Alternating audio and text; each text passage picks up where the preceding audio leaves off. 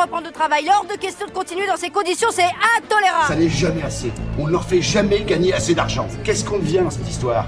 Qu'est-ce que deviennent les salariés? Sur Radio Campus Tour, je suis ton père. Moi, j'ai aucun problème avec les hommes. Voilà, Audrey, là, elle ment. Petite saloperie de païen communiste, t'as vachement intérêt à me dire que t'aimes la Sainte Vierge, ou je t'étripe moi un coup de pompe, tu m'entends? Alors dis-le que tu l'aimes la Sainte Vierge, dis-le mon guignol Chef négatif, chef Comme c'est joli.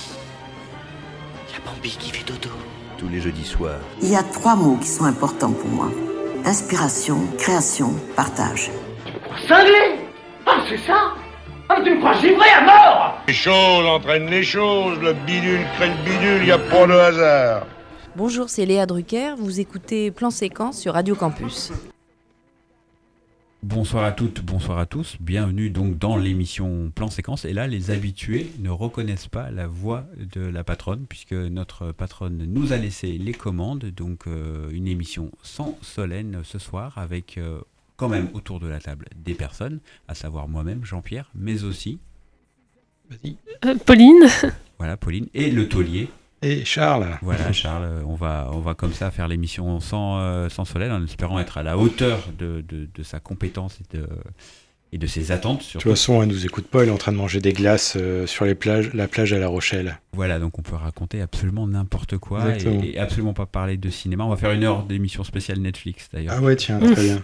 On lui a pas dit. Non, c'est pas vrai. Elle nous donne des consignes très strictes. On est obligé de respecter toutes ces consignes. Non. Est-ce que vous avez des news du coup avant qu'on déroule le sommaire de l'émission? Quelques nouveautés, des informations à communiquer? Alors, est-ce que vous vous souvenez de Rick Morani?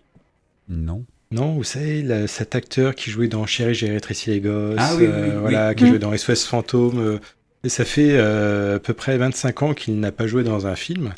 Et là, on, euh, alors aux États-Unis, on, hein, on verra pas ça en France, mais euh, il fait son petit retour euh, sur l'écran dans une publicité avec Ryan Gosling.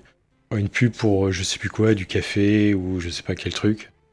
Et, donc voilà, il avait fait une, pause dans sa carrière suite du, décès de sa femme à l'époque.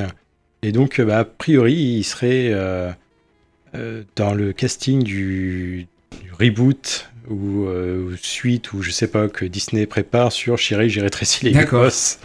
Ils sont repartis pour un tour. Mais c'était drôle parce qu'effectivement, euh, il avait un visage. euh, voilà. les, plus jeunes, les plus jeunes jeux- auditeurs ne, ne, ne se souviennent pas de lui. Mais euh, moi, c'est c'est un acteur que j'ai vu beaucoup quand Ouais, j'étais ouais, gamin. ouais, quoi. Et là, de le revoir, en fait, c'était assez, assez drôle. Petite Madeleine de Proust. Voilà, exactement. Moi, j'avoue, j'ai pas gros souvenir. Un très gros souvenir de, de Rick Morani. Allez, et puis sinon, une info locale, mercredi prochain, le 16 septembre, vous aurez la possibilité euh, bah, de rencontrer un réalisateur au studio. Thomas Balmet sera là pour euh, la présentation de son film Sing Me a Song, qui sortira d'ailleurs ce mercredi 16 septembre. Alors, au programme, qu'est-ce qu'on a cette semaine? Bah, On va avoir deux grosses interviews. Une interview réalisée par euh, Solène du réalisateur de Adolescente, le documentaire qui est sorti la semaine dernière, pas du tout, qui est sorti ce mercredi. Moi, je vous proposerai aussi une, une interview d'Olivier Babinet, le réalisateur de Poisson Sexe, qu'on a eu l'occasion de voir. Donc, on parlera de Poisson Sexe, de Mignonne, je crois, pour euh, Pauline. C'est ça. Charles nous fera une petite, un petit tuto cinéma à la fin, ça, à la fin voilà. de l'émission. Et moi, je vous parlerai également de Rox, euh, un film, un drame social euh, qui est sorti hier, que j'ai eu l'occasion de voir. On va tout de suite débuter l'émission donc par l'interview réalisée par Solène. C'est elle qui a exigé hein, qu'on débute l'émission par euh, cette interview. Donc, euh, une interview de Sébastien Lipsic, qui est le réalisateur de Adolescente. On se retrouve dans à peu près une petite quinzaine de minutes. Tu voulais rajouter quelque chose? Pas du tout. D'accord. Je me fais des signes de la tête. On n'a Ah pas, ouais. on n'a pas l'habitude. On n'est pas à nos places Non, j'avoue, je cherchais un truc à dire sur la patronne, mais après, je vais encore me faire taper dessus. Oui, donc, euh, tu... non, non, on Non, est... non, attention. Allez. Allez, tout de suite, euh, bah, l'interview donc de réalisée par euh, Solène. Alors, elle l'avait rencontré, je crois qu'elle le dit au début de l'émission, mais c'était avant le confinement, puisque le film était justement prévu de sortir euh, la semaine du confinement. Donc, on retourne dans un monde, dans le monde d'avant. On est le mardi euh, 10 mars, on est en compagnie de Sébastien Lifshitz. Pour euh, votre nouveau film Adolescente, un film documentaire en, en avant-première au, au cinéma euh, studio. Alors moi j'avais une première question, c'est un, un film voilà, qui se déroule sur, euh, sur 5 ans, avec Emma et Anaïs qui sont les protagonistes euh, principales de, de- de votre film. Est-ce que vous pouvez euh, nous dire comment vous avez euh, casté? Parce qu'il y a eu un, un casting pour avoir ces deux euh, héroïnes. Euh, comment vous les avez trouvés Est-ce que ça a été facile, même avec les, parents Est-ce que ça a été. puis après, on parlera du, tournage, mais d'abord, les prémices avant le tournage. Le casting, en fait, il s'est déroulé à Brive. Hein. J'ai eu la chance d'avoir le soutien de tous les collèges, lycées de, de, la ville. Brive est une ville très particulière parce que c'est vraiment une ville qu'on pourrait dire d'adolescents. En gros, il y a à peu près une dizaine euh, de collèges-lycées et hum, qui accueillent à la fois les habitants, enfin les, ados de Brive et aussi de la campagne environnante sur un rayon d'à peu près 40 km. Donc la, ville est presque comme envahie d'ados. Euh, et ensuite, dès qu'ils ont le bac, tout le monde s'en va. Euh, et va à Toulouse, à Clermont, à Bordeaux ou Limoges pour, pour faire ses études universitaires. Euh, et les collèges, lycées ont beaucoup aimé l'idée en fait du film et m'ont beaucoup donc soutenu. Et on a pu passer des annonces euh, un peu partout, comme quoi on cherchait euh, un adolescent sur une durée de 5 ans pour pouvoir raconter sa vie au quotidien. Et il y a à peu près une cinquantaine, soixantaine de personnes qui sont venues, principalement des filles, aux trois quarts, et un quart de garçons. Et c'est là où j'ai rencontré Emma et Anaïs. J'ai lu l'interview dans, dans, Positif de ce mois-ci. Il y avait un garçon, je crois, à la toute fin du casting. Et du coup, euh, pourquoi vous avez, euh, vous le dites dans l'interview, mais euh, pourquoi vous avez choisi du coup deux filles et pas, de garçons du coup? En fait, au moment du, casting, je me suis arrêté donc sur Emma et Anaïs et Raphaël. Et en fait, ce qui s'est passé, c'est que je leur ai proposé de faire une journée de tournage hein, avec chacun, chacun séparément comme ça pour qu'ils se rendent compte d'abord de ce que c'était, que de s'engager dans une telle aventure, de qu'est-ce que c'était que d'être filmé, s'ils allaient supporter éventuellement euh, le regard des autres. Euh, et ensuite, euh, lors du tournage de, de, Raphaël, en fait, sa mère n'a pas supporté en fait la présence de la caméra. C'est-à-dire qu'elle était totalement pour vraiment que ce film puisse se faire mais elle s'est vraiment rendue compte physiquement que cette caméra qui l'a filmée au quotidien, ça lui était insupportable. Et évidemment, ça de fait éliminé Raphaël en fait, puisque l'idée du film est quand même de filmer le quotidien d'un adolescent, donc de pouvoir le filmer chez lui, à l'école, un peu partout, et donc ça incluait évidemment sa famille. Et si je pouvais pas filmer sa mère, c'était vraiment un très gros problème. Donc il est resté Emma et Anaïs que je n'ai jamais pu euh, départager. Je les trouvais absolument euh, passionnantes l'une et l'autre. Elles étaient comme une, euh, une espèce de couleur de l'adolescence, parce qu'elles sont très très différentes. Il y en a une qui est assez mélancolique, qui dit pas un mot. elle, est, fine comme une brindille. Elle vient de cette moyenne bourgeoisie provinciale, et puis de l'autre, il y a Anaïs qui déborde, qui parle tout le temps, qui a un avis sur tout. Euh, et qui vient, on pourrait dire, du, prolétariat. Quoi. Et donc, elles sont tellement, je dirais, euh, typées d'une certaine manière, que c'était très compliqué de, de dire je vais plutôt choisir l'une que l'autre, en fait. Et à ce moment-là, j'ai appris euh, qu'elles étaient dans, la, dans le même collège depuis la sixième et qu'elles étaient meilleures copines. Donc évidemment, je me suis dit, bah, en fait, il faut que je prenne les deux, que je fasse un double portrait euh, et que je filme cette amitié aussi à l'épreuve du temps. Donc le film s'est un peu déplacé par rapport à, son désir initial. Et, et donc voilà, je suis, je suis vraiment parti dans cette aventure euh, avec, euh, avec Emma et Anaïs. et ça a été pour moi une traversée à la fois humaine et cinématographique assez incroyable. Parce que quand on s'engage comme ça sur une aussi longue durée, bah, c'est vraiment un pari, quoi. Vous savez pas ce que vous allez avoir à l'arrivée. Vous savez pas savoir comment. vous ne savez pas comment elles vont grandir. Euh, donc, euh, si elles vont supporter même le tournage pendant 5 ans. Idem pour, euh, pour leurs familles respectives. donc, c'était vraiment, je dirais oui, une sorte de, une sorte de pari. Voilà. Et ce qu'on observe tout à l'heure, vous disiez qu'il y avait euh, deux, euh, deux milieux assez différents, enfin un milieu assez populaire et un milieu petit peu bourgeois du côté d'Emma. Et, mais ce qui est frappant du coup dans votre film, déjà ça nous renvoie aussi nous à notre propre adolescence, mais aussi c'est qu'au final elle traverse les mêmes, les mêmes craintes, les mêmes peurs, et au final d'un milieu à l'autre en fait c'est exactement les mêmes réflexions qui parsèment l'adolescence. C'est ça aussi qui dit votre film, qu'est-ce que, que ce soit Anaïs qui est un peu grande gueule, au final elle a aussi plein de doutes existentiels qu'on entend dans le film, et Emma aussi, même si elle parle moins. Il y a ça qui. Oui, enfin, à la différence quand même que c'est pas la même chose. C'est-à-dire que je dirais que Emma, elle a quand même un certain on pourrait dire un filet de sécurité. Elle vient, elle vient d'un milieu qui, d'une certaine façon, la protège, qui est un référent très fort. Euh, quoi qu'il arrive, elle a des parents. Euh, soutiendront. Euh, oui, qui la soutiendront jusqu'au bout. Anaïs, c'est pas qu'elle a pas de soutien, mais d'une certaine manière, elle est assez livrée à elle-même. Euh, ses parents n'ont pas de diplôme, euh, ne peuvent pas vraiment l'aider dans ses devoirs. Euh, donc, elle ne peut compter vraiment que sur elle. Donc, même des fois, lorsqu'elle hésite ou quand elle a une sorte d'interrogation dans le fond sur son parcours et sur les choix qu'elle doit faire, pas facile, quoi. Mais là, je parle plus de la question de, des études, en fait, et, de, et des choix scolaires euh, qui sont déterminants à cet âge.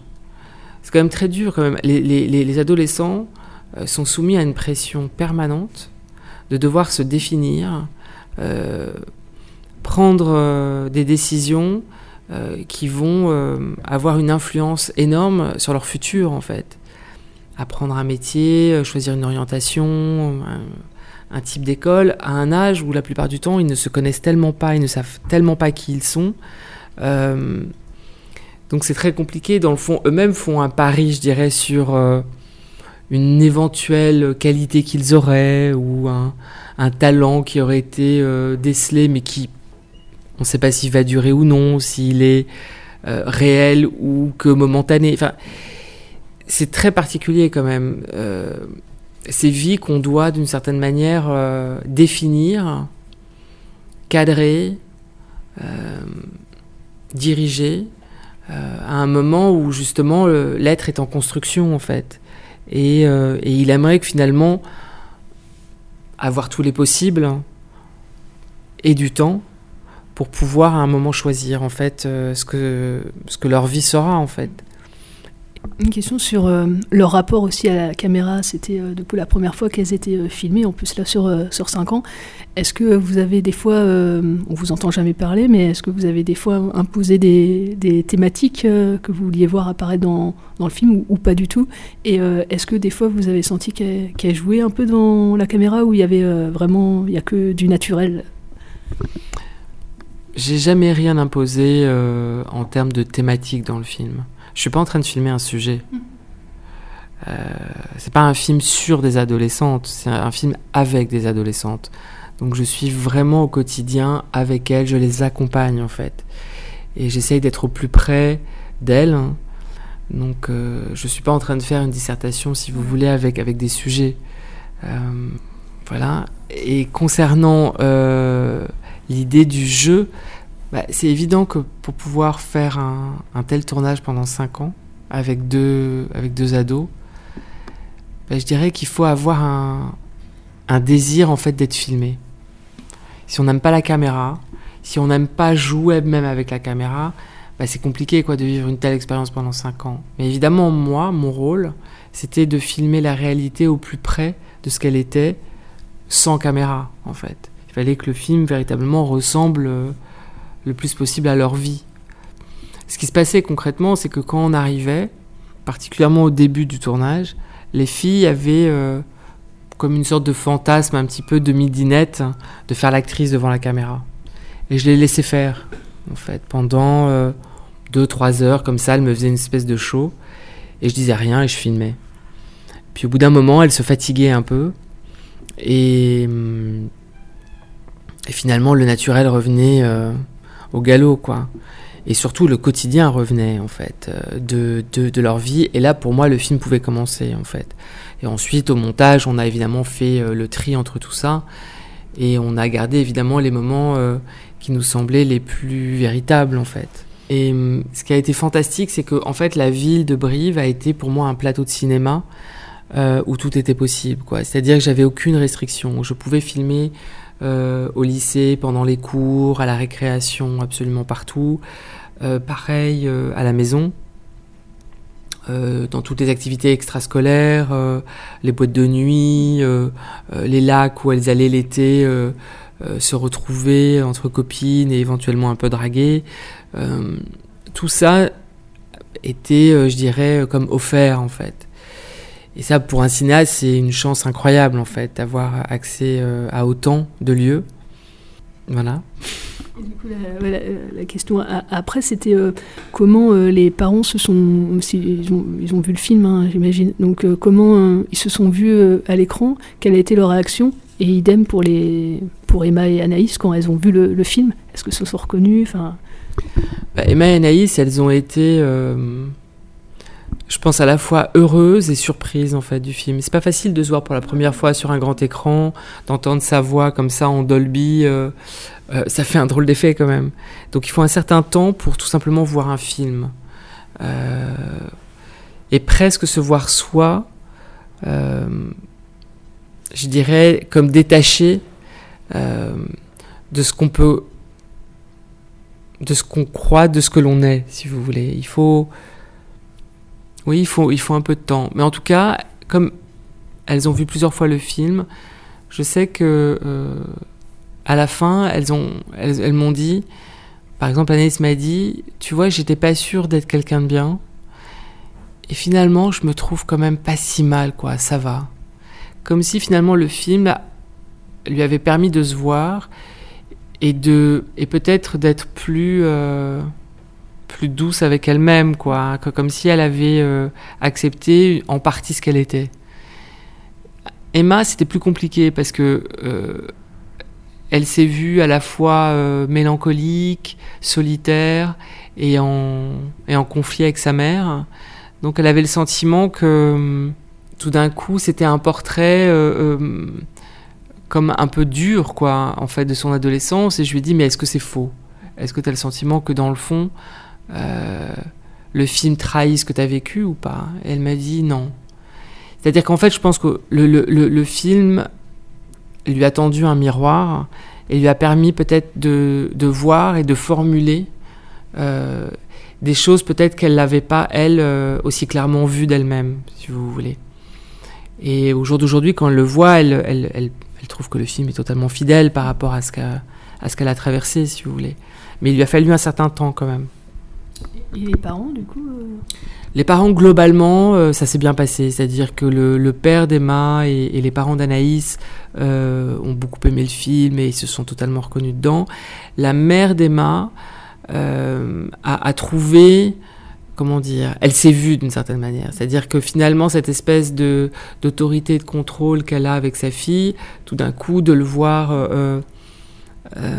déployé comme ça dans le film, lui a donné le sentiment que peut-être elle, aurait peut-être dû faire un peu plus confiance à sa fille, d'une part, mais en même temps, elle assume, et elle a raison, cette part euh, d'autorité qu'elle incarne dans le film, parce que, et, je le pense aussi, je pense que Catherine incarne pour moi euh, beaucoup de mères que je connais autour de moi, par exemple. Euh, et qui sont effectivement des mères inquiètes, qui veulent absolument contrôler l'éducation euh, de leurs enfants et, euh, et créer une sorte de pression pour les faire arriver quelque part, si vous voulez. Il y a quand même cette exigence de résultat, euh, parce que l'avenir fait peur. Et qu'on n'est jamais sûr que finalement son enfant va peut-être trouver une place plus tard et avoir une vie comme celle qu'on a eue soi. Et, et c'est vrai que du coup, euh, on attend beaucoup euh, des enfants, peut-être trop. Et, mais c'est ça qu'elle incarne, Catherine. C'est cette espèce de, à la fois d'inquiétude et de et d'exigence en fait. Et à mon avis, c'est le cas dans beaucoup de familles françaises. J'avais une, question, on a parlé de, la peur de, de- de l'avenir, mais il y a les questions aussi liées à, l'intime, voilà, à la première fois, il y a ça aussi dans le film. Est-ce que ça a été facile pour elle de, parler de ça? C'est des sujets euh, très, euh, très intimes. Est-ce que ça a été ouais, euh, simple pour elle, face caméra, de, de parler de ça? Parler des choses intimes, c'est jamais simple devant une caméra, mais elles ont compris la nécessité de le faire. Au début, elles étaient assez réticentes en fait à, parler de sexualité, par exemple, sauf qu'elles n'arrêtaient pas d'en parler hors caméra, devant moi. Et donc à un moment, je leur ai dit, bah, vous savez que il va falloir qu'on en parle devant la caméra. hein. Alors elles ont eu un peu une sorte de de pudeur à, me dire ah non non non non euh, ah bah non alors ça non hein. et je leur ai dit bah si évidemment que si puisque c'est un sujet permanent pour vous donc euh, il faut que le film soit quand même à l'image euh, de tout ce qui vous préoccupe hein. donc et elles ont compris du coup elles ont accepté il y a eu parfois de temps en temps comme ça des, des, des conversations que j'ai dû un peu provoquer au départ mais comme le sujet était comme brûlant euh, très vite voilà le, la réalité euh, euh, de tout ce qu'elles avaient à en dire est venue tout de suite en fait. Et, et elles en ont parlé je dirais très librement quoi. Bah, merci Sébastien. Déficit. merci. Merci à vous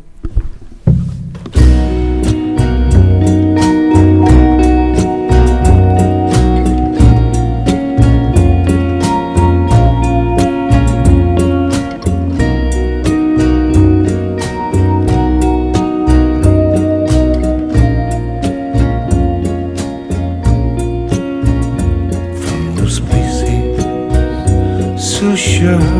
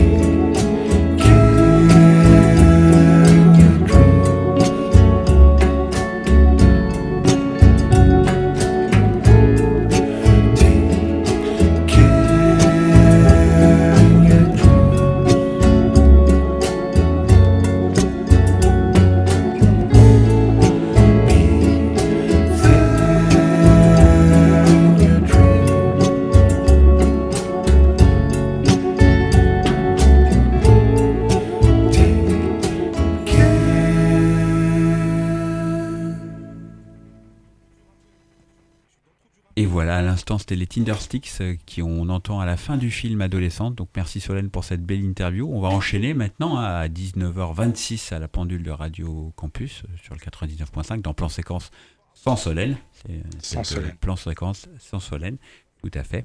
Avec Pauline qui va nous parler donc de Mignonne.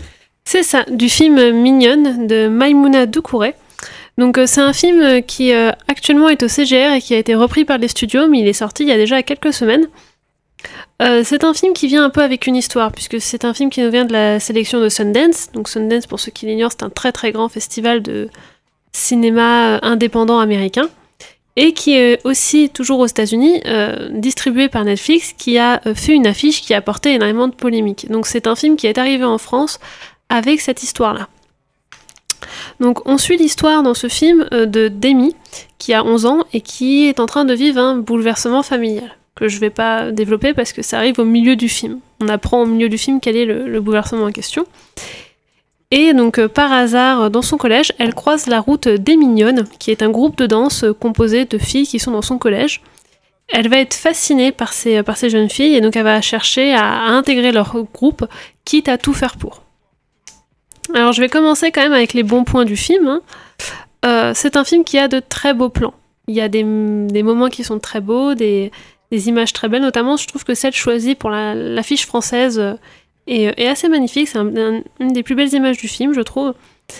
Euh, et euh, le deuxième bon point, je dirais que c'est elle a une morale qui est facile à, comprendre. Elle a un propos qui est assez facile à comprendre. À savoir que la morale, c'est les enfants doivent rester des enfants. Il ne faut pas faire grandir les enfants trop vite. Il ne faut pas les faire passer pour des adultes ou les sexualiser. Donc le but du film est de dénoncer euh, l'hypersexualisation et notamment les réseaux sociaux et le rôle qu'ils jouent dans cette hyper- hypersexualisation des enfants. Mais là, on arrive au gros point qui, selon moi, est un problème, c'est que la morale du film est loupée. Si elle est évidente, elle est maltraitée. Euh, le personnage principal ne va pas se sexualiser par, euh, par choix euh, volontaire, il va le faire par imitation. Donc en fait, on peut faire le même film sans hypersexualisation. Et euh, les seuls personnages qui vont remettre euh, cet état de fait en cause vont le faire vers le prisme d'une culture et d'une religion qui prône la soumission de la femme. Donc en fait, c'est, c'est je dirais pas combattre le mal par le mal, mais c'est défendre quelque chose qui n'est pas défendable par quelque chose qui n'est pas défendable non plus. Euh, les personnages sont également assez transparents sur 4-5 mignonnes, parce qu'il y en a une, euh, c'est une 0,5 mignonne. Euh, seulement deux vont être assez développés, donc en fait, euh, Amy, donc le personnage principal, et euh, une autre jeune fille. Et euh, en gros, tous les autres personnages sont quand même relativement assez caricaturaux. On va avoir euh, des personnages qui sont très caricaturaux. Donc Amy qui va vouloir tout faire. Il va y avoir une fille qui cherche la gloire parce que ses parents ne l'aiment pas vraiment, enfin ils s'occupent pas assez d'elle. Euh, Il y a des petites choses comme ça euh, qui sont euh, balancées, notamment sur un des personnages qui est un peu en surpoids et en fait elle est boulimique, mais c'est pas expliqué, c'est juste un peu balancé comme ça. Et donc en fait, bah, on obtient un film à la fin qui est au final assez bof, parce que même si le- la morale est louable, même s'il y a des très beaux plans, l'histoire est loupée. Alors qu'il aurait fallu beaucoup beaucoup de choses et pas grand chose en fait à faire au, cinéma, quelques plans, quelque chose à, rajouter pour que le film soit vraiment incroyable. Et, euh, à cela, le film rajoute euh, quelques longueurs, bien que le film ne dure qu'une heure trente, eh on arrive quand même à avoir des longueurs. Donc, euh, voilà. C'est un film que je vous conseille quand même d'aller voir. Parce qu'après tout, c'est assez rare qu'on ait des films sur ce sujet-là. Et de ce que j'ai lu, les avis sont assez divers. Il y a des gens qui, comme moi, pensent que le film est passé à côté de son propos. Et d'autres qui ont trouvé que le film était vraiment coup de poing. Donc euh, je vous le conseille quand même d'aller le voir et de vous Oui, faire votre propre avis. faire une opinion par soi-même, c'est toujours C'est toujours- façon c'est toujours mieux, ouais. d'apprécier un film parce qu'on on exprime qu'un point de vue ici, il n'est pas universel, hein, vraiment. Allez, on poursuit avec une interview que j'ai réalisée moi-même avec mes petites mains. Alors techniquement, elle est Quel pas- homme. Oui, oui. Incroyable. J'ai pas le talent de, de, de, de Solène. hein, Bah non, bien sûr, non, y, y il y a du souffle. Tu monsieur, te censures euh, même pour être en dessous. Oui, tout à fait. Je te retiens d'être euh, aussi génial que tu l'es, mais bon. Voilà, je, je- je cache mon talent dans voilà 10 minutes avec euh, Olivier Babinet, le réalisateur de Poisson Sec, et je vous parlerai de son film juste après. Euh, je m'excuse de la qualité technique de l'interview parce qu'elle a été réalisée dans des conditions un petit peu euh, particulière, donc il y a un petit peu de souffle, mais il est audible, notre ami Olivier. Il est là. Là au fond, là. Il n'y a rien là, Daniel. Je vous rappelle qu'on n'a pas vu la queue d'un poisson sur les côtes françaises depuis deux ans. Mais là, il y a un vrai problème entre eux. Hein. Les poissons, faut, faut leur parler, c'est tout. Faut les regarder en face. Il y a des millions de mecs qui fuient l'idée d'avoir des gosses et toi, tu veux changer tes couches Pourquoi s'emmerder avec ça? Les enfants, c'est la vie, c'est l'avenir. Le problème, c'est qu'il n'y a pas de femme à Belle-Rose. Et euh, au départ, j'ai effectivement, je me suis dit, j'ai envie de faire un film euh, où il y a une histoire d'amour et me confronter à ça, parce que je me suis rendu compte que j'aimais beaucoup ça au cinéma. Quand j'avais fait la liste des derniers films qui m'avaient le plus marqué, c'était tous des, des histoires d'amour, des comédies romantiques. Et Est-ce que, est-ce que je peux vous demander juste comment vous, vous avez conçu le projet en fait, quand il est né en fait? Bah, donc il y a ça au départ. Après, il y a autre chose, c'est que je, je- je voyais les gens autour de moi très perdus euh, par rapport à l'amour, le couple. Je voyais des comportements euh, un peu aberrants. Moi-même, je me sentais perdu. Euh, C'était une époque où on voulait avoir un enfant avec ma compagne. Euh, je je m'angoissais. euh, Est-ce que je me disais, est-ce que ça va marcher? Euh, Parce que à l'époque, j'avais je sais plus, mais c'était il y a 9 ans. D'accord. Donc j'avais 39 ans. Et non, euh, je calcule mal, 40 ans. Et ah non, merde, j'ai 40. Ouais, je- bref, c'était il y a 9 ans. Et, euh, et j'étais, j'avais pas 20 ans. Et je voyais les gens autour de moi galérer, euh, faire des fives, et, je voyais que je découvrais que le sperme, la qualité du sperme avait baissé de 40% à Paris. Donc, je voulais faire un film là-dessus. Et puis, en me renseignant sur différentes choses qui moi-même me concernaient et m'angoissaient un peu, je découvre que euh, les poissons euh, sont, par moments euh, subissent des mutations à cause des rejets médicamenteux dans l'eau, euh, sont perturbés, leur sexualité est perturbée par le rejet d'ostrogène, et que nous-mêmes les humains on subit la même chose. Donc j'ai une espèce d'angoisse. Est-ce que je vais réussir à avoir un enfant? Et en même temps, euh, faire un enfant dans ce monde, euh, j'avais déjà deux enfants, mais je veux dire, je m'apprêtais à en refaire un, euh, m'angoissait aussi. Et donc, euh, moi j'aime bien rire un peu de mes angoisses, quoi. ça me permet de les mettre à distance. Euh, et euh, j'ai décidé de faire un film là-dessus. Et après, l'élément déclencheur, c'est que j'ai vu une fois une vidéo d'un poisson robot, une image qui m'a fasciné. On voyait un, un- robot s'approcher, quoi, non, on voyait un poisson s'approcher, puis on découvrait que son œil clignotait, que c'était un robot. Et j'ai eu envie de, faire un film qui commencerait comme ça. Et puis je me suis renseigné, tiens, mais qui sont les gens derrière ces poissons robots? Et j'ai découvert que c'était des physiciens, des biologistes, qui, euh, il y a plein de poissons robots dans le monde, d'équipes qui travaillent là-dessus. Et donc tout s'est un peu incarné dans ce personnage, ce- puisque c'est devenu un personnage, un type qui utilise un poisson robot pour essayer de trouver, chercher des poissons parce qu'il n'y en a plus, et qui étudie les dysfonctionnements de la sexualité des poissons. Dans un monde où les espèces euh, sous-marines ont disparu, et lui-même a envie d'avoir un enfant, et c'est une histoire d'amour. Donc euh, voilà. Et là, mon producteur qui est japonais, euh, s'est écrié Ah, poisson sexe, c'est bien. Quand je, je, je, raconté ça, c'est voilà, il y a un personnage, Daniel. Et ce titre est resté, ce titre un peu singulier, euh, qui, qui, qui à la fois on retient, qui peut en rebuter certains. Alors, je crois que c'est un film assez, assez euh, comment dire, émouvant et, et, et, et marrant aussi, euh, de ce que je, je ressens euh, quand je sors des, des, des projections, quand je rencontre les gens. Ok. Et quand vous l'écrivez, vous avez le casting en tête ou comment vous faites vos choix d'acteurs en fait sur ce film-là? Non, au départ, j'ai pas d'acteur en tête. euh, et puis, c'est un long cheminement. euh, le personnage principal a évolué. Il était américain au début, donc je, je pensais à des acteurs américains. Et puis, il est devenu français. Et quoi, il est devenu un français qui avait travaillé aux États-Unis, qui est venu un peu s'échouer en France. Mais India Air, qui est l'actrice euh, principale aux côtés de Gustave, est venue assez, assez rapidement. Et elle a été un peu le, le- la pierre angulaire du casting. Euh, on est tombé tout de suite d'accord avec, euh, avec Sawada, mon producteur. Qu'est-ce que cela signifie? Ça vous dirait de boire un verre ce soir?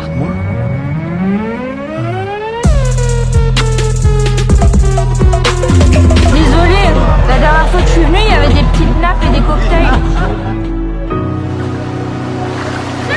Petit poisson.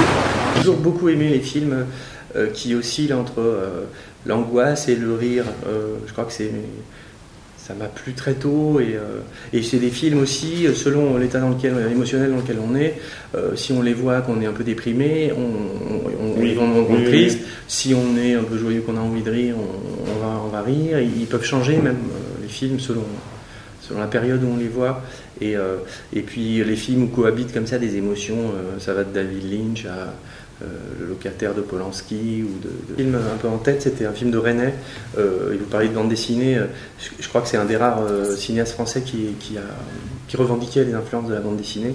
Et c'est mon oncle d'Amérique qui compare les, les- les humains et les rats et Ouais, ouais, on fait subir les mêmes genres de, de, de stress ou de- d'expérience aux humains et aux rats et il y a, le professeur Laborie qui est un vrai scientifique qui intervient entre les séquences et, et moi j'avais envie de faire un parallèle entre les poissons et les humains et à la différence du film de René que j'aime pour ça aussi son regard un peu glacial sur les humains moi je voulais avoir un regard plus, plus chaleureux et, et, et qu'on s'identifie et qu'on soit et moi être avec eux et comme eux voilà Je souhaitais revenir aussi sur la place de la science dans le film. Euh, Est-ce que c'est parce qu'elle joue quand même une place euh, très importante, en plus il y a un fondement euh, scientifique assez fort.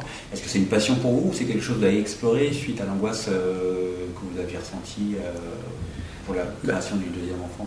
Non, moi, Du bah, troisième. Du troisième. À la base, à la base, c'est pas euh, une. Il y a quand même un aspect très documenté. Oui, à la base, c'est pas une, une- j'ai pas une passion pour la science. Je- je- en plus, j'ai eu un au bac en mathématiques quand je suis vraiment un, un cancre. Et, et donc, euh, longtemps, j'étais un peu. euh, je rejetais ça. J'ai pas eu mon, mon bac d'ailleurs, mais, mais le, je m'y suis intéressé parce que le sujet euh, m'intéressait. Et j'ai procédé comme je procédais à l'époque avec les auteurs du Bidule, qui est une série que, que je faisais en l'an 2000, d'anticipation, où on se documentait euh, beaucoup sur chaque sujet, que ce soit le- les déchets nucléaires, euh, la prison, euh, même des sujets graves. La, bah, la prison est un sujet grave, mais la torture, la, privatisation du vivant. Et on, lisait tout ce qu'on pouvait sur le sujet pour faire un épisode de 3 minutes qui était très loufoque, mais, mais qui partait toujours de, de la réalité. Et là, euh, j'ai voulu procéder de la même manière. Et c'est vrai que plus j'ai commencé à lire, je lisais à la fois des articles très marrants sur, euh, je me souviens d'un article qui s'appelle Sexualité débridée au fond des mers, où j'ai découvert les, les poissons complètement. Tout existait chez les poissons. À l'époque, je faisais des ateliers à Bonnet-sous-Bois avec des adolescents et je leur parlais de l'homosexualité chez les dauphins, euh, des changements de sexe euh, chez certaines espèces. Ils ouvraient grand, les yeux comme ça. Mais, ça m'a oui, intéressé. Et puis après, il se trouve que j'ai un très bon ami qui est physicien et qui travaille au CNRS et qui lui à l'époque travaillait sur les empreintes digitales. Et moi, j'ai commencé à travailler sur les poissons, enfin, sur cette, histoire et sur cette histoire. Et il s'appelle Georges. Et Georges, un ou deux ans après, c'est par hasard, s'est mis à travailler sur les poissons et sur l'activité cérébrale des poissons, euh, zèbres. Donc, euh, donc j'ai visité son laboratoire, revisité quand ils ont déménagé. Gustave Carverne a fait un stage euh, pendant deux jours au labo. Le personnage est en partie inspiré du, directeur du CNRS de l'époque, du directeur de Georges, et de, et de Peter Jackson, et d'un d'un ami à moi, c'est une espèce de mélange. Je sais pas quoi tu joues, mais laisse tomber. Je la connais depuis la sixième. On est comme deux aimants, elle et moi. Rien ce mec. Et là, il y avait mes piranhas. J'ai étudié le langage des piranhas. Par exemple, quand ils frottent leur mâchoire comme ça, là, ça veut dire j'ai envie de faire l'amour. Et, voilà, on- votre film sort dans un contexte qui est jamais connu. Quelles sont Oui, vos attentes euh, par rapport à... bah, alors, mon film, euh, je suis. Comment dire je, je ressens des sentiments. Ça part un peu dans toutes les directions, mais je suis, je suis à la fois. Je trouve ça. Il y a un côté, euh, une espèce d'ironie euh, du sort qui, fait que mon film, qui est une proposition d'apocalypse, sorte dans un contexte un peu. où on ressent en tout cas ça. Euh, et donc, du coup, il, s'est chargé d'une émotion peut-être plus forte qu'il n'avait avant le confinement. Et en tout cas, je, vois à la fois les gens rient, parce que, et puis, tout, comme vous disiez tout à l'heure, que le film est plutôt c'est clair. Et, puis en même temps, d'autres qui- Il y a beaucoup d'émotions, des gens qui pleurent. Euh, et, du coup, les débats qu'on a euh, masqués dans les salles euh, sont assez touchants et on se serre les coudes autour du film. Et, ça, je suis, très, content de ça. Après, je suis aussi philosophe parce qu'effectivement, le film il a quand même une couverture médiatique importante. Quoi. Mais les salles sont assez vides. Quoi. Je- Oui, je- j'espère qu'il sera un, un grand succès en, en VHS, mais, mais pour l'instant. euh, En VHS. je- De toute je- façon, je- je- mais après, je, je me dis qu'il il va faire son chemin, et puis c'est un film euh, Covid-19, donc euh, c'est une période historique, et ça sera un film qui est sorti. euh, J'ai l'impression d'être au front, que, que les autres cinéastes m'envoient au front et que je vais me faire désinguer. Quoi. Non, mais c'est c'est pas ça, mais, mais je suis un peu. Voilà, là, mais, mais en même temps, c'est. C'est assez chouette de, de traverser la France, d'aller voir les gens, de parler. C'est bien de le faire. Euh, oui, oui, je, je- mais, mais donc euh, voilà, je suis, puis je suis, non, je suis, je suis content. Je me dis voilà, quoi qu'il arrive, euh, je suis content. Et puis les gens effectivement le verront peut-être sur des plateformes un jour, peut-être. On s'est posé cette question. quoi. On s'est, est-ce qu'il sort sur une plateforme? Après? C'est pas si simple parce que euh, c'est des questions un peu techniques, mais le distributeur du film, il- il- il- son métier c'est de sortir en salle, et donc euh, c'est, ça son, c'est ça ce qu'il veut. Il, il peut pas tout d'un coup, ou alors il faut que Netflix le rachète.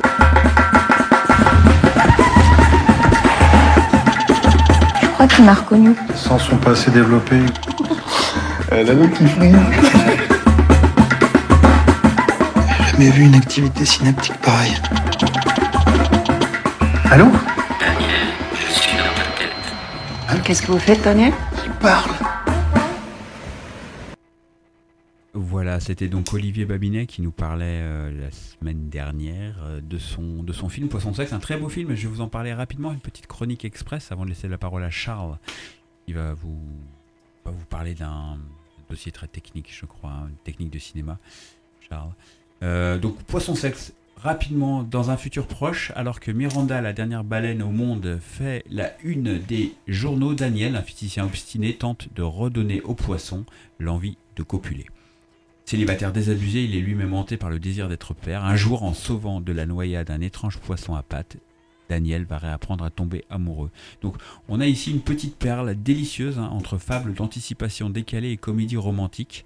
Poisson sexe, c'est une petite fantaisie où vont briller euh, Gustave Kerven et India Air qui sont juste parfaits dans ce couple naissant aussi formidable que complètement improbable. On a un film qui va aborder l'attente de l'amour, ses prémices, mais aussi la solitude humaine et un monde où la nature et le vivant disparaissent petit à petit.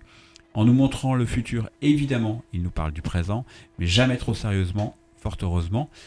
La mise en scène du film est très très belle, tout en couleurs chatoyantes, en décalage, avec des bleus très très profonds. Moi j'ai beaucoup aimé ce, côté très euh, esthétique du film. C'est parfois un tout petit peu appuyé, mais c'est toujours au service d'un récit simple qui n'est pas simpliste et qui est tout en ellipse. Olivier Babinet pose évidemment une question qui est celle de la paternité et plus généralement de notre rapport à la descendance, à l'amour dans une société hyper connectée. Et on se questionne aussi sur la pérennité de notre espèce. C'est jamais pesant, c'est plutôt une invitation à la réflexion et surtout à vivre et à ressentir quelles qu'en soient les conséquences. Les acteurs sont géniaux, tous très très justes, et c'est la grande réussite du film. Et ils sont particulièrement drôles. On a une comédie sans prétention, assez courte, 1h30, poétique et touchante, une petite friandise pour vos yeux. Donc allez-y, hein, c'est l'un des, films, je pense, à voir encore au studio cette semaine. Il n'y a plus qu'une séance par jour, donc ne tardez pas trop parce que je ne suis pas sûr que vous aurez l'occasion de le voir juste après. On se fait une petite pause musicale, Charles, si tu veux bien, que tu as choisi toi-même, dont tu veux peut-être parler. De Kodachrome, euh, qui est une chanson de Simon and Garfunkel sur la pellicule Kodachrome. Voilà. Voilà.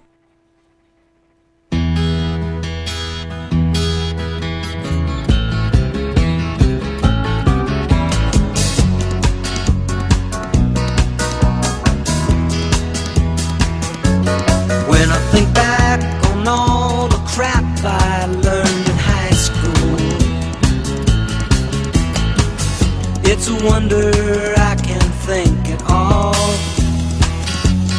And my lack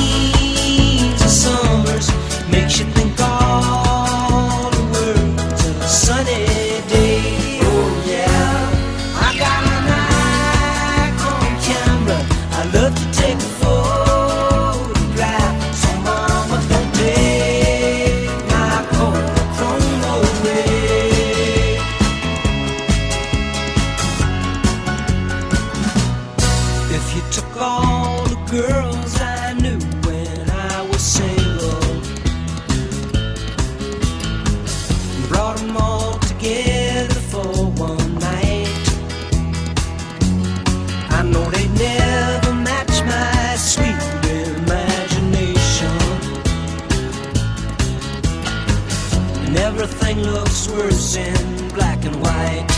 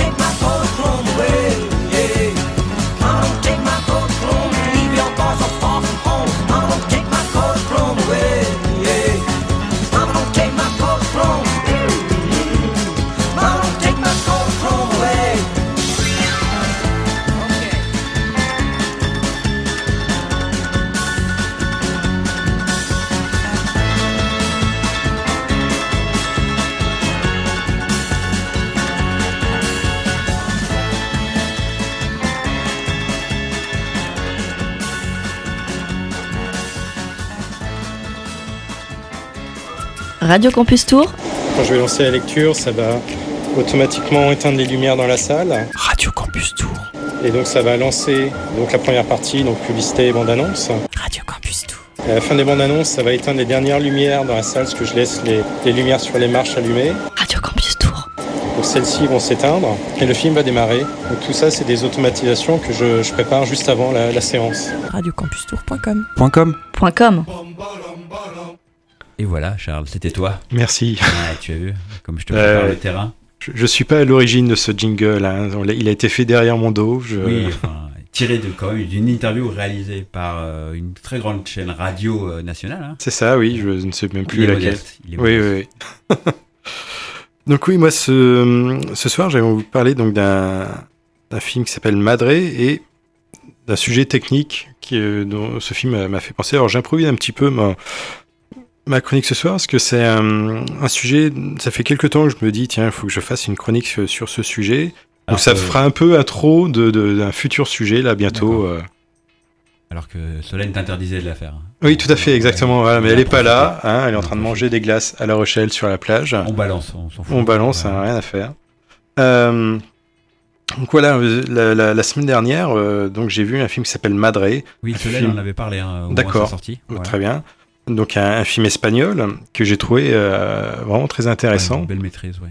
Et euh, bon, du coup, je ne reparle pas de l'histoire si. euh, Ah oui, le film Voilà. n'étant plus à l'affiche même. Oui, en plus, oui, oui, je pense pas qu'il passe encore sur eux, parce qu'il est sorti fin juillet, je Oui, crois. hein, donc, donc voilà, un, un film intéressant et qui m'a qui a attiré aussi mon attention pour un point de vue technique, c'est que le film est donc tourné en format cinémascope.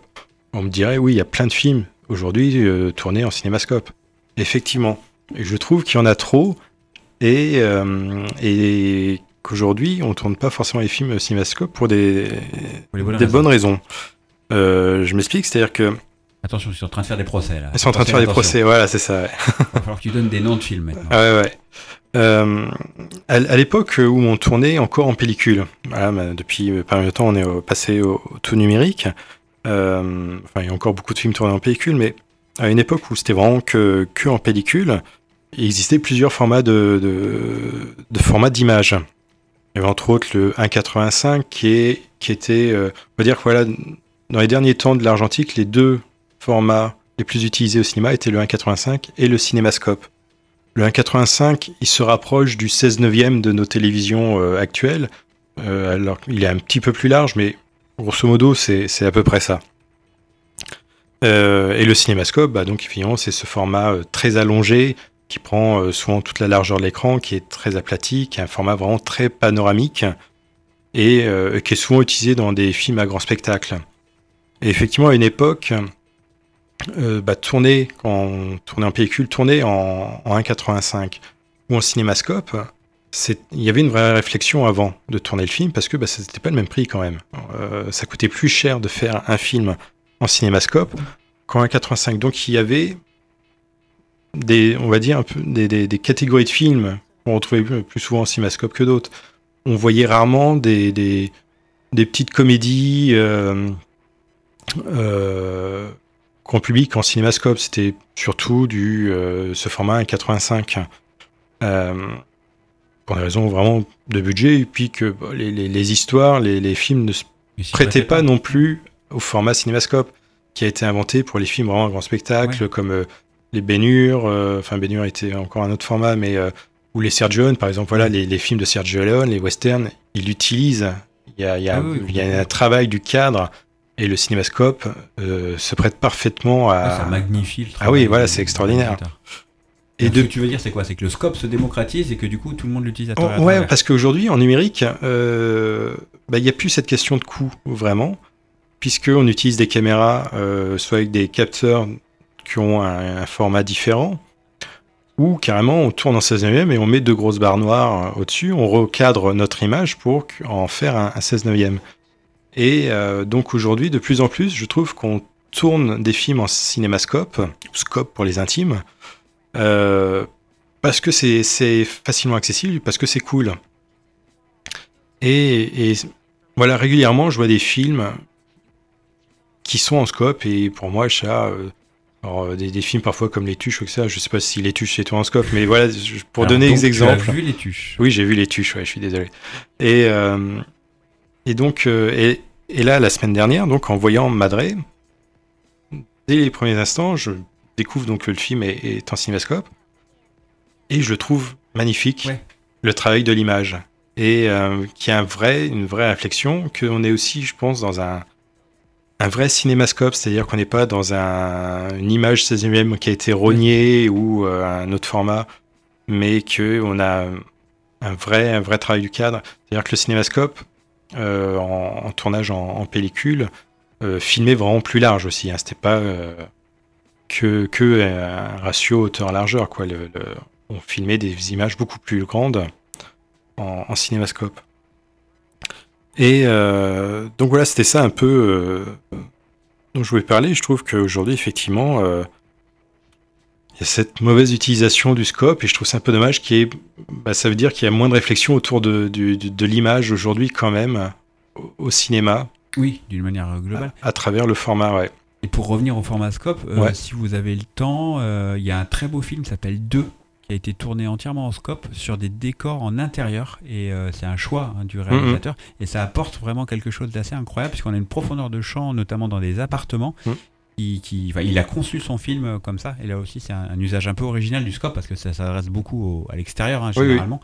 Et là en intérieur ça rend, euh, ça rend quand même pas mal. Donc on a hâte d'écouter le dossier plus, plus Bah oui, oui, où je parlais vraiment de tous les autres formats qui ont existé, pourquoi et comment, comment le format de l'image a évolué au cinéma. D'accord. Bah écoute, on prend rendez-vous euh, pour euh, 2020, 2021. Ouais, peut-être 2021. Ouais. ouais. S'il y a un nouveau confinement, tu auras le temps de travailler. C'est ça. Allez, on va terminer l'émission avec un dernier petit film que j'ai vu hier soir, qui est sorti mercredi, donc qui est sorti hier, puisqu'hier c'était mercredi, bravo Jean-Pierre. Le film s'appelle Rox, il est signé par euh, Sarah Gavron, Gavron, Gavron. Euh, comédie sociale avec euh, des actrices pas connues du tout parce qu'elles sont pour la plupart non professionnelles. L'histoire c'est euh, l'histoire de Rox qui a 15 ans, qui vit à Londres avec euh, sa mère et son petit frère, quand du jour au lendemain bah, la maman disparaît. Une nouvelle vie doit alors s'organiser avec l'aide de ses meilleurs amis. Rox va essayer de tout mettre en œuvre pour échapper aux services sociaux et à ce qui lui, pend au nez, à savoir la séparation avec son frère. Alors, euh, Sarah Gavron, si vous la connaissez pas, vous l'avez peut-être vue en 2007 avec son premier film qui s'appelait Rendez-vous à Brick Lane, un drame britannique sur le destin d'une jeune bengalaise qui était envoyée à Londres dans le cadre d'un mariage arrangé. Alors, immédiatement, elle s'est vue euh, comparée euh, à un illustre compatriote qui s'appelle Ken Loach. Huit ans après, elle va tourner un truc un peu différent, puisqu'elle avait tourné Les Suffragettes. Je ne sais pas si vous avez vu ce film, qui est une prod historique un peu guindée. Et là, avec Rox, elle revient à un long métrage, euh, plutôt ses premiers amours, quoi, du cinéma social, entre douleur du drame et positivisme de l'espérance. Donc, euh, le film Rox est de la famille de ce cinéma anglais euh, social un peu. euh, qui apporte un peu de lumière au sein des chroniques dramatiques. Moi, ce que j'aime, c'est dans ce quotidien d'adolescente de 15 ans que- qu'elle met en scène, c'est le côté sans pathos, en fait. Elle évite vraiment de tomber dans ce piège-là. Certes, c'est pas follement original, mais le style chronique sociale à l'anglaise, elle, le fait plutôt pas mal, elle, en respecte les codes. Euh, D'ailleurs, lui a posé, je pense un peu à tort, euh, le logo sur les affiches, le Ken Loach au, au féminin. C'est un peu, euh, un peu vite, hein, parce que je pense qu'elle est un peu écrasée aussi par la référence à Ken Loach, parce qu'elle est quand même assez loin du niveau de, Ken Loach. Pour autant, son film a quelques, a quelques intérêts. Grâce à la tendresse qu'elle met, grâce à l'émotion naturelle euh, qu'il y a dans le film, grâce à ses interprètes aussi, notamment l'actrice qui incarne euh, Rox, Bucky Backray, que je connaissais pas, qui est complètement inexpérimentée. Et justement, je pense que de cette inexpérience, elle fait des choses très belles, puisque euh, ben, elle n'est pas du tout dans les stéréotypes de jeu habituels, et elle est elle-même, elle est très atypique physiquement, et ce qui donne un, vrai charme, un vrai charme au film. Alors, le drame s'étale sans jamais sombrer, bah ça je l'ai déjà dit dans le pathos. Euh, Rox survole par contre trop certaines thématiques, la mixité, l'amitié, l'adolescence, le sens des responsabilités. On est un peu toujours très rapide, on passe très très vite sur ces sujets-là. Euh, ça aurait mérité de creuser un petit peu plus. Euh, la difficulté aussi de devoir grandir un peu plus que prévu. Tout ça, on, le voit, mais on ne va pas vraiment dans le fond et dans le détail comme c'est le faire euh, Ken Loach. Bon, après, l'assiette était bien pleine, hein, je dirais. Il y a quand même beaucoup, beaucoup de thèmes. En bref, c'est un petit film émouvant qui manque un tout petit peu de personnalité. C'est un peu dommage. pour autant, euh, voilà, vous pouvez euh, faire le choix de- de- d'aller voir ce film si le thème vous intéresse et si vous aimez un peu le cinéma de, de Ken Loach. On a mené notre émission à son terme. Il est 20h pile, c'est parfait. Voilà, donc on va, on va se quitter, donner rendez-vous euh, la semaine prochaine. Ouais, peut-être tous les trois encore. On parce que je veux dire, elle est tellement parfaite cette émission. Ouais, c'est vrai qu'on n'a même pas besoin d'elle en fait. Bah oui, non. Ça va, ça va la rassurer. Oui. pense. Par contre, elle va devenir euh, très très obèse si elle passe ses, ses jeudis de 19h à 20h à manger des glaces. Ah oui, oui. Donc on, on veille au grain. On est aussi diététicien à mi-temps. Allez, je vous laisse normalement avec Reggae Stories, mais je les vois pas arriver, donc ce sera probablement euh, bah, Polo.